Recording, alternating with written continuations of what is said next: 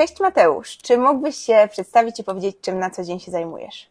Cześć, witam Cię, witam też wszystkich, którzy oglądają te wideo. E, jestem data scientistem, na co dzień pracuję w Allegro Pay i zajmuję się modelowaniem ryzyka kredytowego. Poza tym występuję też publicznie, głównie z tematyką związaną z data science i e, mm, no, w sumie w skrócie to, to jest to, czym głównie się zajmuję. Okej, okay, dzięki wielkie. Chciałabym trochę wrócić do Twojej przeszłości, bo swoją pierwszą pracę w branży IT zacząłeś jako Java developer.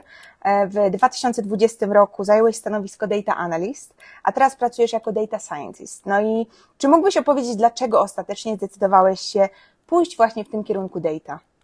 No, to jest bardzo ciekawa historia. Ta pierwsza praca to był tak naprawdę staż, w którym e, zajmowałem się dość prostymi rzeczami, pisałem w Javie e, aplikacje dla niedużej fundacji, ale jedną historię, którą pamiętam z tamtej firmy, to było wdrożenie produktu. E, mhm. I jeżeli ktoś uważa, że wdrożył coś w piątek wieczorem i jest hardcorem, no to lepiej niech posłucha tego, bo moje ostatnie wdrożenie w tej firmie było ostatniego dnia pracy i wyglądało tak, że zgrałem program na pendrive'a, pojechałem z nim autobusem do firmy, w której to wdrażałem, wgrałem i zadzwoniłem do szefa, że my job here is done. Mhm.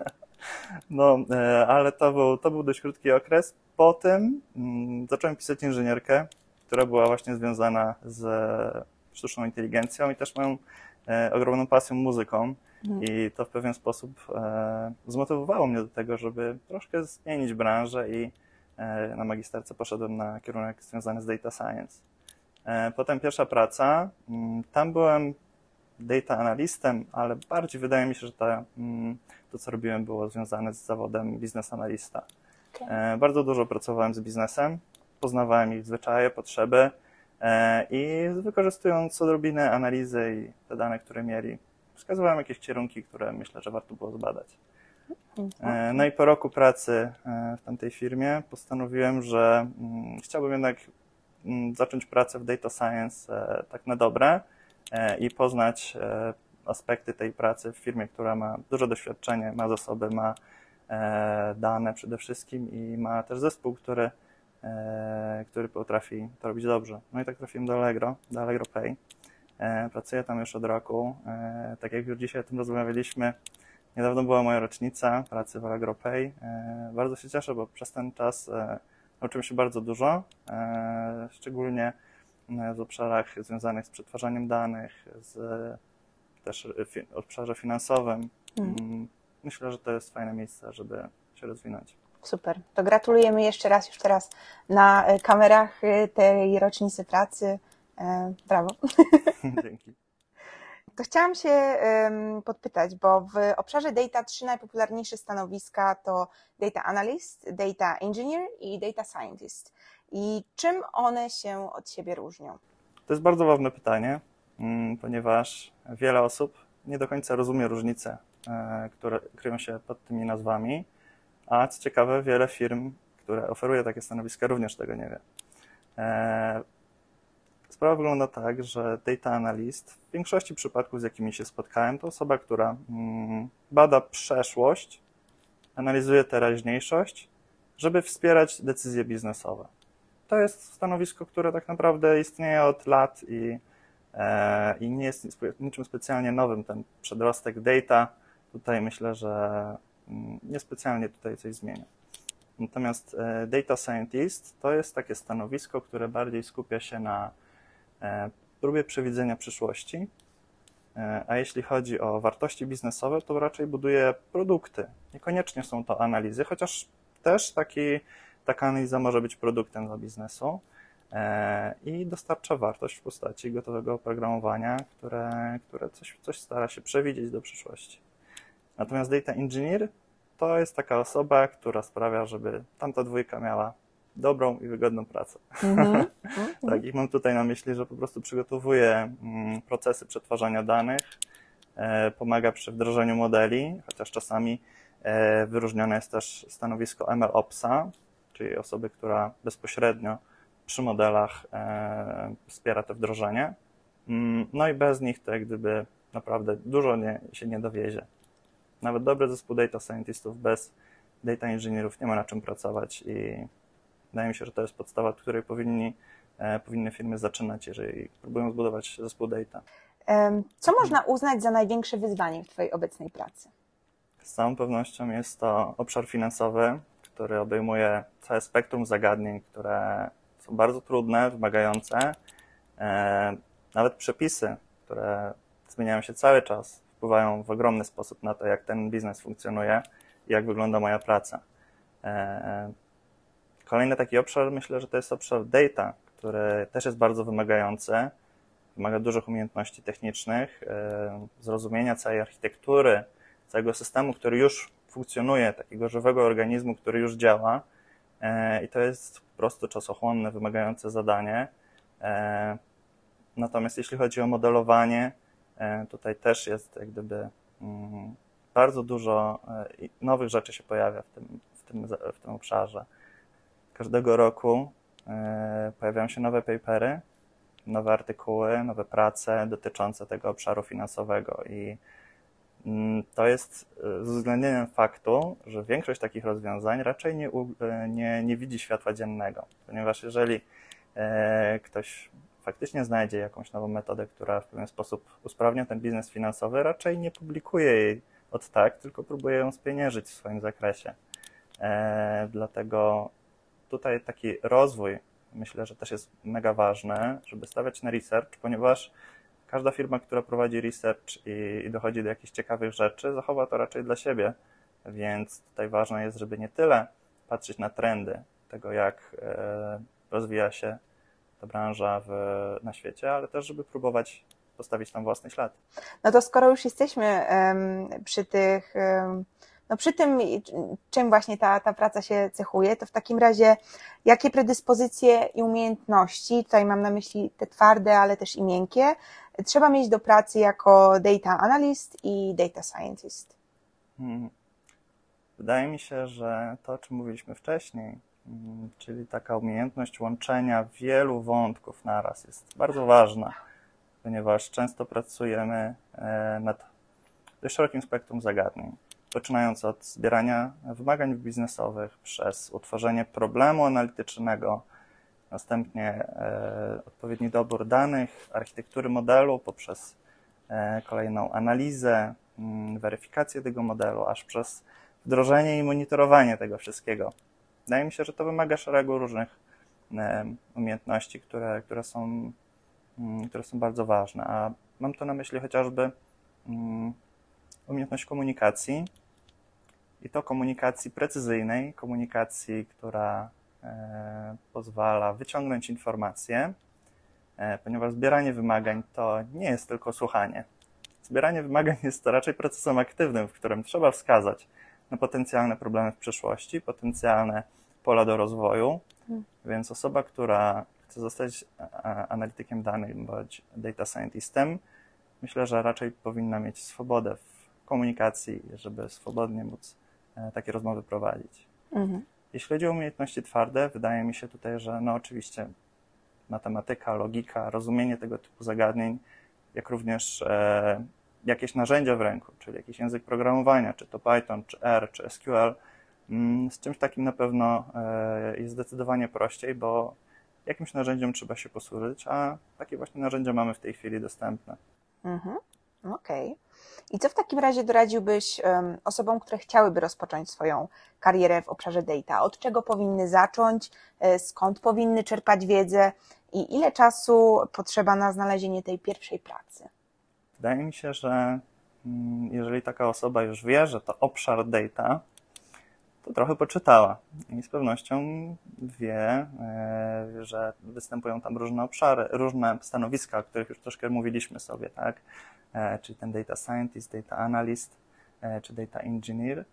Myślę, że warto sobie, mm, że niekoniecznie to jest ważne, żeby taką decyzję podejmować, że chcę zostać data scientistem, chcę zostać data engineerem, bo to się zmieni w czasie, jeżeli poznamy szczegóły tego, jak to wygląda w praktyce. Myślę, że warto zrobić sobie projekt, który pokaże Ci, jak wygląda to w praktyce. Zapisać się do koła naukowego, być może e, wziąć udział w jakimś konkursie. Mm, są platformy, na których takie mm, konkursy są organizowane, e, żeby upewnić się, czy to jest to, co naprawdę chcemy robić.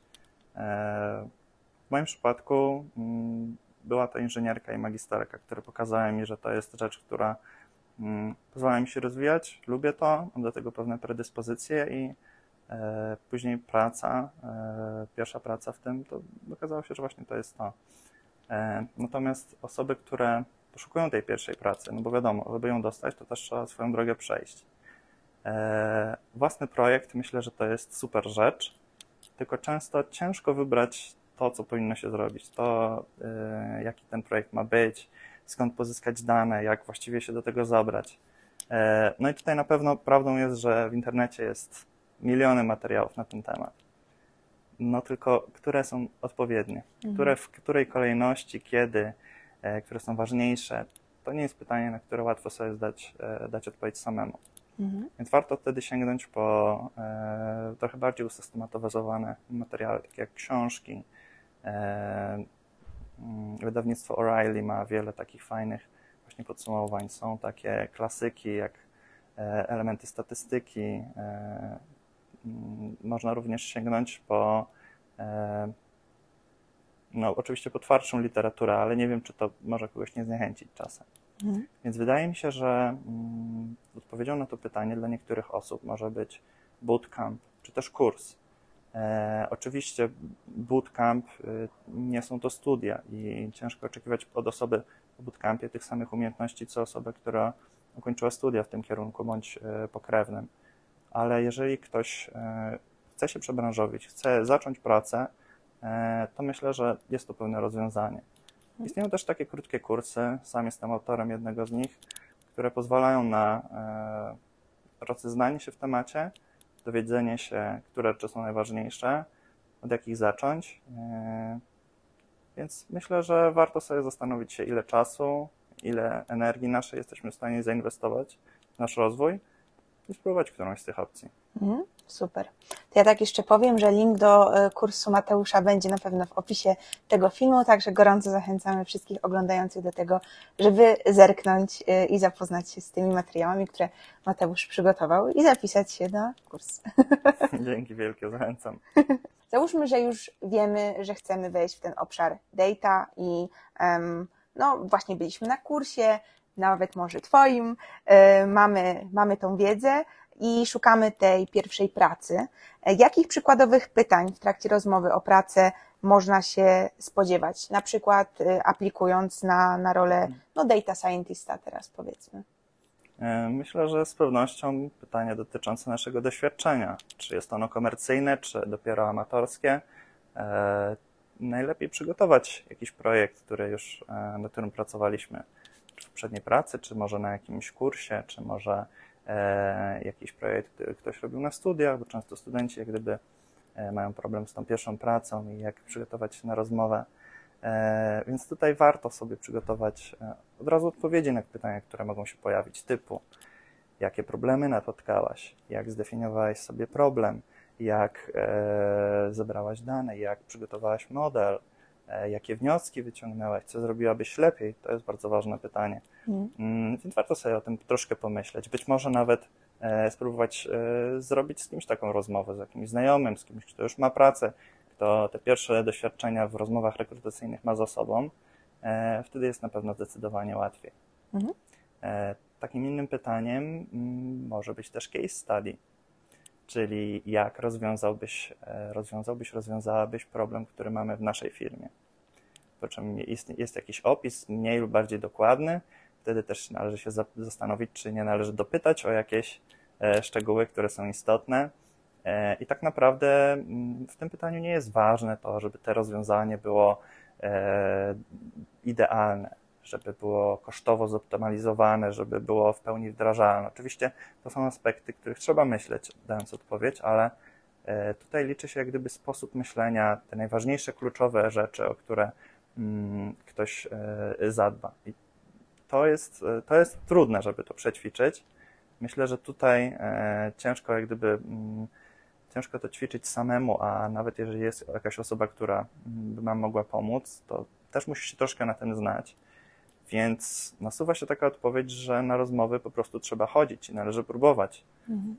Być może na pierwszej się nie uda, ale wtedy warto zebrać z niej feedback warto się zastanowić, szczególnie tej osoby technicznej, co poszło nie tak, e, bo e, no, to są rzeczy, które mogą stanowić problem, ale wydaje mi się, że nie są nie do przejścia. Wystarczy po prostu się e, spróbować w terenie, spróbować w akcji. Okej, czyli trening czyni mistrza, można powiedzieć. Dokładnie. Okej. Są jeszcze pytania, które mm, ja bardzo lubię e, na tego typu rozmowach, tak zwane, tak zwane, ja tak mówię na nie, pytania special. Przykładem takiego pytania może być mm, jedno z moich ulubionych w ostatnim czasie, które lubię zadawać moim znajomym i zadam je również Tobie. Mianowicie, czy jabłka są mądrzejsze od gruszek? No takie pytanie dosyć oryginalne. Tak, z całą pewnością. E, chciałbym, żebyś odpowiedziała, przy czym zaznaczę, że nie jest to ani zagadka, Mhm. ani nic podchwytliwego. E, zastanawiam się, co, co odpowiesz mi na takie pytanie. Czy jabłka są bardziej inteligentne od gruszek? Można to tak sformułować. Mhm. Hmm. Wydaje mi się, że gruszki są bardziej inteligentne, a wynika to z tego, jaki mają kształt, Mhm. że jabłko jest jednak okrągłe, a gruszka jest taka bardziej no, nieproporcjonalna, tak? Nie, nie, niesymetryczna. Więc wydaje mi się, że potrzebuje więcej inteligencji mieć w sobie, żeby ta gruszka się narodziła. No, to jest, to jest ciekawa odpowiedź. Przyznam, że jeszcze takiej nie dostałem. O, Teraz może chciałbym powiedzieć, jakie odpowiedzi jeszcze usłyszałem. Mhm. To jest z pewnością ciekawe. Mianowicie to, że jabłka są bardziej kwaśne od gruszek, przez co mają mniej cukru, który, jak wiadomo, psuje mózg. Mm. E, Były też odpowiedzi, że nasiona, które znajdują się w tych owocach, gromadzą tej inteligencję i jabłka mają takie nasiona, które bardziej wskazują na większą mądrość. Otrzymałem takie odpowiedzi od osób e, tak zwanych nietechnicznych, ale nie lubię tego określenia, Mhm. od osób, które bardziej mm, kreatywnie mm, podchodzą do, do pracy, bardziej w takim szerokim spektrum.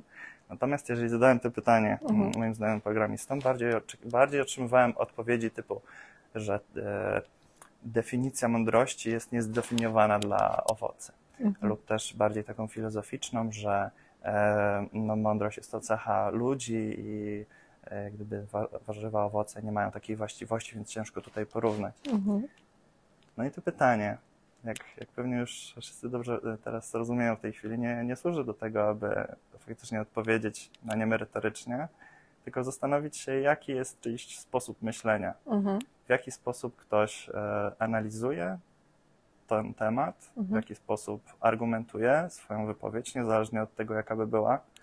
Myślę, że to bardzo dużo mówi o ludziach, więc bądźmy przygotowani na takie pytania. Nie bójmy się odpowiedzieć czegoś, co może nie jest e, do końca poprawną odpowiedzią, ale nie bójmy się uargumentować tego, żeby, żeby pokazać, w jaki sposób rozumiemy świat, który nas otacza. Jako kandydat, jaki sposób weryfikacji kompetencji technicznych uważasz za najbardziej optymalny? Który najbardziej Tobie odpowiada? Myślę, że ważne jest to, aby mm, taka rozmowa faktycznie zweryfikowała nasze umiejętności. E, ważne jest też to, żeby podczas takiej rozmowy dowiedzieć się e, to, co będziemy, e, to, jakie będą nasze obowiązki. Ponieważ, e, tak jak już mówiłem wcześniej, istnieje wiele firm, które zajmują się tym e, obszarem, gdyby rekrutują na takie stanowiska, ale tak naprawdę nie do końca wiedzą, na czym to wszystko polega. I jeżeli ktoś naprawdę chce e, mieć stanowisko e, data scientista i robić rzeczy związane z tym, rozwijać się w tym obszarze, to myślę, że jego wybór też nie powinien paść na firmę, która tylko wpisała taki e, tytuł w tytule ogłoszenia. Więc myślę, że na takiej rozmowie też można się wiele dowiedzieć, ale trzeba oczywiście spytać, jakie są te obowiązki, jakie, jaki jest mm, zakres obowiązków zespołu, czym ten zespół się zajmuje, czy jest infrastruktura, która w ogóle wspiera takie mm, zespoły analityczne. No i oczywiście, jaki jest biznes firmy, ponieważ e, będąc data scientistem, to jest trochę inna sprawa, jeżeli trafimy do firmy sprzedażowej, marketingowej, inna jest, jeżeli trafimy do banku. To też e, zmienia w pewien sposób wymogi, które mm, firma powinna oczekiwać od e, potencjalnego mm, pracownika. Więc e, wydaje mi się, że e, rozmowa powinna wyglądać tak, żeby zarówno jedna, jak i druga strona dowiedziały się o sobie jak najwięcej, i o tych, mówię o tych istotnych rzeczach. Okej, okay. czyli, czyli raczej w trakcie tej rozmowy będzie też ta weryfikacja kompetencji, um, raczej jakieś um, właśnie, nie wiem, zadania typu home taski, tak, czyli te prace, mhm. prace domowe, to niekoniecznie jest to, co, co tobie leży, tak? Jeśli chodzi o zadania do domu, myślę, że można je podzielić na, na takie duże, dwie kategorie. Takie duże zadania, które, duże zadania otwarte, w których musimy rozwiązać jakiś problem analityczny, dostajemy e, powiedzmy jakiś zbiór danych lub dane musimy pobrać samemu e, i mamy przygotować jakiś raport, jakąś analizę. Mm, to jest jedna rzecz. Druga rzecz to są zadania zamknięte, często jest ich więcej i zazwyczaj są mniejsze, e, zebrane w formie takiego quizu, testu. Wydaje mi się, że firmy trochę odchodzą od tego pierwszego podejścia, coraz częściej gdzieś na tych rozmowach raczej się słyszy o e, quizach, testach, które później są oceniane i następnie jest rozmowa, e, która, która weryfikuje troszkę bardziej mm, te pytania, na które odpowiedzieliśmy źle, ale też niekoniecznie. Może mm, osoba, rekruter, czy też osoba techniczna biorąca udział w procesie, dopytać o te pytania, które udzieliśmy poprawnej odpowiedzi, jakie uzasadniamy. Mhm. Natomiast te duże zadania, ich zaletą jest to, że można troszkę głębiej mm, spojrzeć na to, jak, e, jak ktoś organizuje swoją pracę, jak E, pobiera dane, przetwarza je, jak dostarcza i prezentuje raport z czegoś takiego, to będzie bardziej przypominało jego codzienną pracę. Natomiast takie procesy są bardziej czasochłonne. Mhm. I w przypadku firm, które mm, mają dużą konkurencję, potrzebują e, szybko zebrać zespół na nowo powstający projekt, to niekoniecznie jest dobre rozwiązanie, bo przez to kandydaci będą mniej chętni do rozwiązywania tak dużych zadań. Być może zajmie ten, ten proces e, troszkę dłużej E, przez co sama rekrutacja będzie mniej efektywna. Mm, więc to już pytanie do rekruterów, e, czy, czy mogą sobie na to pozwolić. A co Twoim zdaniem powinna zawierać oferta pracy, żeby zachęciła Cię do wzięcia udziału w procesie rekrutacyjnym? Jakie powinna mieć w sobie te elementy, te haczyki, które mhm. zadecydują o tym, że klikniesz ten przycisk zaaplikuj? E, wydaje mi się, że na pewno marka firmy. Jeżeli jest to firma, o której gdzieś słyszałem, tak było w przypadku Allegro, e, to na pewno, na pewno to zachęca. Natomiast jeśli chodzi o treść, e, to wydaje mi się, że tutaj oczekuję konkretów. Oczekuję obowiązków, które przede mną stoją, wyzwań, jakim będę musiał sprostać, konkretnych zadań, nad którymi będę pracował, fajnie, jeżeli jest też opis zespołu, e, opis jakiś mm, zespołu, z którym ja współpracuję. E, no i oczywiście biznes. Mhm. Mm, firmy, które duże firmy, o których jak gdyby każdy słyszał wcześniej, no to tego akurat może niekoniecznie jest potrzebne. Chociaż jeżeli jest to jakiś depart, jakiś dział, który zajmuje się bardzo konkretnymi rzeczami, to tutaj też warto może to wyspecyfikować. E, natomiast no myślę, że to, to są ważne rzeczy, na które z pewnością patrzę, bo to trochę określa to, jak będzie wyglądała moja praca. Mhm. No bo przyznajmy szczerze, no nie, nie, nie jest to istotne, że e, będę musiał się zajmować analizami, dostarczać raporty, budować modele. No tak, jak gdyby na tym polega ta praca. Natomiast e, to, co, to, co wyróżnia pracę w danej firmie. Myślę, że to jest kluczowe. Coraz więcej osób y, i firm pracujących z danymi decyduje się na przejście z R na Pythona. Jakie inne trendy Ty widzisz w tym obszarze? Z pewnością jest to to, że firmy zaczynają rozróżniać mm, różne stanowiska, różne obszary, które są związane z tym wielkim monolitem data. E, I i że ta struktura, która w nich się buduje, też w pewien sposób na to odpowiada. E, narzędzia. Myślę, że jeśli chodzi o narzędzia, to to nie jest jakieś najbardziej kluczowe w tych wszystkich trendach, e, ponieważ one się same zawsze zmieniają. W przypadku Erie Pythona myślę, że skala jest odpowiedzią na pytanie, dlaczego, dlaczego Python, e, ponieważ e, wspiera on wiele procesów, które mm, współpracują, e, które są w stanie wesprzeć infrastrukturę danych, a nie tylko pozwolić na analitykę i, i powiedzmy e, wizualizację i przetworzenie tych danych w niskiej skali. Istnieje również takie pojęcie jak big data i mówi się, że to duże zbiory danych, ale w którym momencie według Ciebie możemy używać tego określenia? Jakie wyzwania i zarówno możliwości niesie ze sobą big data w firmie, czy może ogólnie nawet w biznesie? E, jeśli chodzi o big data, jest, jest taka fajna zasada free V i mówi ona o velocity, volume, versity, mm, czyli rozmiar, szybkość danych, powiedzmy, czyli, czyli to jak, jak, jak one szybko napływają, jakie jest ich natężenie oraz variety, czyli różnorodność. No i mhm. jeżeli te trzy aspekty mm, występują w takim zbiorze danych, możemy mówić o big data, chociaż tutaj definicji pewnie znajdziemy całe multum, e, ale skupiłbym się na tej drugiej części pytania, czyli możliwości, jakie niesie, mhm. E, bo to jest kluczowe. E, firma, która powiedzmy ma w swoich zasobach mm, jakiś zbiór big data, może go wykorzystać, ale żeby to zrobić, potrzebny jest cały szereg narzędzi, cały szereg działań, które te dane w odpowiedni sposób przetworzą. I tutaj mm, ja pracując jako e, freelancer często spotykałem się z takimi projektami, gdzie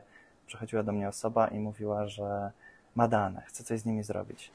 Ja pytam, no ale jakie dane? Dużo. No, to nie jest big data jeszcze. To nie jest, to nie jest odpowiednie podejście. To, że danych jest dużo, to nic nie, o nich y, dobrego jeszcze nie świadczy. Mhm. E, jeżeli jest dużo, są ustrukturyzowane, jeżeli są e, w odpowiedni sposób przetwarzane, jeżeli e, jest wysoka dbałość o to, żeby ich jakość była wysoka, wtedy można się zastanowić, co z nimi dalej. Na pewno pewien okres analizy tego, co, co, co należy zrobić, e, jest potrzebne. Później można budować na ich podstawie e, produkty, czy też wspierać decyzje biznesowe. Ale zanim to nastąpi, to trzeba się dobrze przyjrzeć, co te dane e, sobą niosą. Wydaje się, że przyszłość pracy z danymi jest ściśle powiązana z machine learningiem. E, badanie Future of Jobs wykazało, że 73% firm na całym świecie w jakimś zakresie zastosuje uczenie maszynowe do końca tego, czyli 2022 roku. Czy mógłbyś podać może kilka przykładów, w jakich sytuacjach już dzisiaj powszechnie używamy machine learningu? No, myślę, że jest takich zastosowań cała masa. E, oczywiście pierwsze, co przychodzi mi na myśl, to są silniki rekomendacyjne. To, że wchodzimy na naszą ulubioną stronę z filmami i wyświetla nam się nowy film, który dziwnym trafem strasznie nam się podoba i od razu w niego klikamy. Mhm. To, że na stronach z ubraniami pojawiają się ciuchy, które też nam się podobają, że jakieś zakupy, które robimy w internecie. To wszystko bardzo często dzieje się za sprawą silników rekomendacyjnych, które badają zależności między naszymi preferencjami a preferencjami innych podobnych użytkowników. E, medycyna, której e, też ten mm, wpływ analityki e, jest, jest mega ważny. Rozmawiałem ze znajomymi, którzy, którzy są na medycynie bądź niedawno ją skończyli. Mówią, że nie chcą iść na radiologię, ponieważ czują, że tam komputery zaczną przyjmować gdyby prym w tym, jak, jak ta, ten obszar medyczny działa E, ponieważ ta analityka się mega rozwija i, i, i, często czyta się o kolejnych osiągnięciach, więc wydaje mi się, że tych obszarów, które nas e, na co dzień dotykają, jest coraz więcej. E, nawet w obszarze rekrutacji. Mhm. Przecież szukanie kandydatów, e, wyobraźmy sobie, że aktywnie szukamy kandydata na e, stanowisko dyrektora. Przeszukiwanie całego internetu jest, jest E, strasznie trudnym zadaniem. Dopasowanie e, jednego z tysięcy kandydatów na to jedno super stanowisko. Myślę, że tutaj również jest e, pole dla uczenia maszynowego, żeby, żeby wprowadzić coś nowego, więc mhm. be ready. Okej. Okay. No mam nadzieję, że machine learning nie wygryzie, nie wygryzie rekruterów, bo to byłby dla nas dosyć duży ból.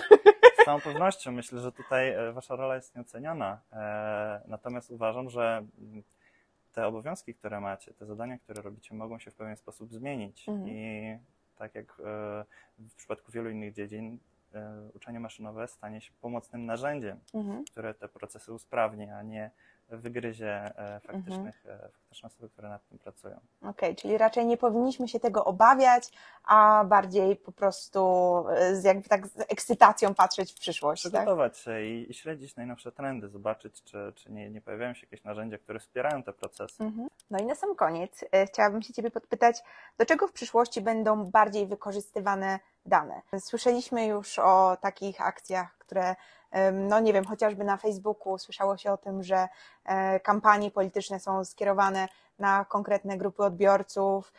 No więc zastanawiam się, czy te, czy te nasze dane są bardziej narażone na jakieś podobne sytuacje w przyszłości, jak myślisz? To jest świetny przykład, który podałaś, e, z tym, że e, jesteśmy bardzo mocno targetowani różnego rodzaju informacjami. I myślę, że to, mm,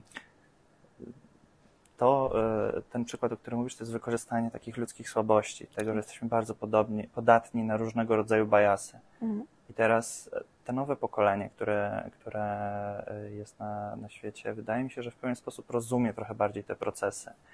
E, Natomiast problem jest w przypadku starszych osób, które niekoniecznie są świadome tego, że nasza percepcja lubi nas oszukać. Żyjemy w takich czasach, gdzie ten natłok informacji po- potrafi nami miotać na lewo i na prawo Mhm. i w zależności od tego, co przeczytamy na jakiejś grupce na Facebooku, od tego, co pojawi się gdzieś tam w jakimś filmiku, który nam się wyświetli na telefonie, zmieniamy nasze e, mm, pojmowanie świata diametralnie. Mhm. Wydaje mi się, że tutaj jest duża odpowiedzialność po naszej stronie, żeby niezależnie od tego, co, co przeczytamy, zobaczymy, mieć swoje jakieś e, ustalone zasady, reguły, którymi się kierujemy w życiu, e, bo to nie jest problem z danymi czy z algorytmami, to jest problem tego bardziej taki socjologiczny, że e, kierowanie tym społeczeństwem, to takie procesy odbywały się zawsze. Teraz po prostu są narzędzia, które pozwalają robić to szybciej i na większą skalę. Mhm. Jeśli chodzi natomiast o bezpieczeństwo, które, które również jest istotnym aspektem, tutaj tak samo wydaje mi się, że nie problemem są algorytmy, e, tylko problemem są ludzie, którzy starają się je w zły sposób wykorzystać. Więc aktualizujcie swoje hasła e, regularnie, nie używajcie prostych e, haseł z serii lista top 100 najpopularniejszych haseł w internecie. Nie udostępniajcie informacji o sobie na stronach, które wydają Wam się podejrzane. E, Nie klikajcie dziwnych linków. To są takie podstawy, o których się mówi, ale wiadomo, każdemu się zdarzy zapomnieć, więc należy sobie raz na jakiś czas o tym przypomnieć. Mhm. E, Natomiast jeśli chodzi o to, e, czy ktoś preferuje profilowanie, czy nie, często rozmawiam o tym ze znajomymi i różne są podejścia. Może to zależeć nawet od produktu, bo ktoś może z chęcią posłuchać rekomendowanych mu utworów na serwisie muzycznym, ale niekoniecznie chce, żeby jakaś strona rekomendowała mu e, dom w okolicy, w której chce zamieszkać, albo e, produkty w sklepie, w którym sobie coś kupuje. Mhm. Więc tutaj należy czytać też e, zgody, się zgadzamy i w przypadku, gdy nie odpowiada nam takie profilowanie, zawsze możemy zrezygnować. Te polityki myślę, że w Polsce są w, na lepszym poziomie niż w innych krajach, jest to pilnowane, więc jeżeli coś nam nie odpowiada, to e, zawsze możemy e, się od tego odwołać Mhm. i, i taką decyzję po prostu anulować. Czyli w skrócie można powiedzieć, bądźmy uważni i bądźmy ostrożni, tak? Tak, jak zawsze, jak zawsze w internecie. Okej. I tym e, pozytywnym akcentem myślę, że możemy zakończyć. Ja Ci bardzo dziękuję, Mateusz, za rozmowę. Jeszcze raz gorąco zachęcamy wszystkich do tego, żeby zobaczyli kurs, który Mateusz przygotował. E, No i życzymy Wam miłego wchodzenia w ten świat data. Dzięki wielkie za rozmowę. dzięki.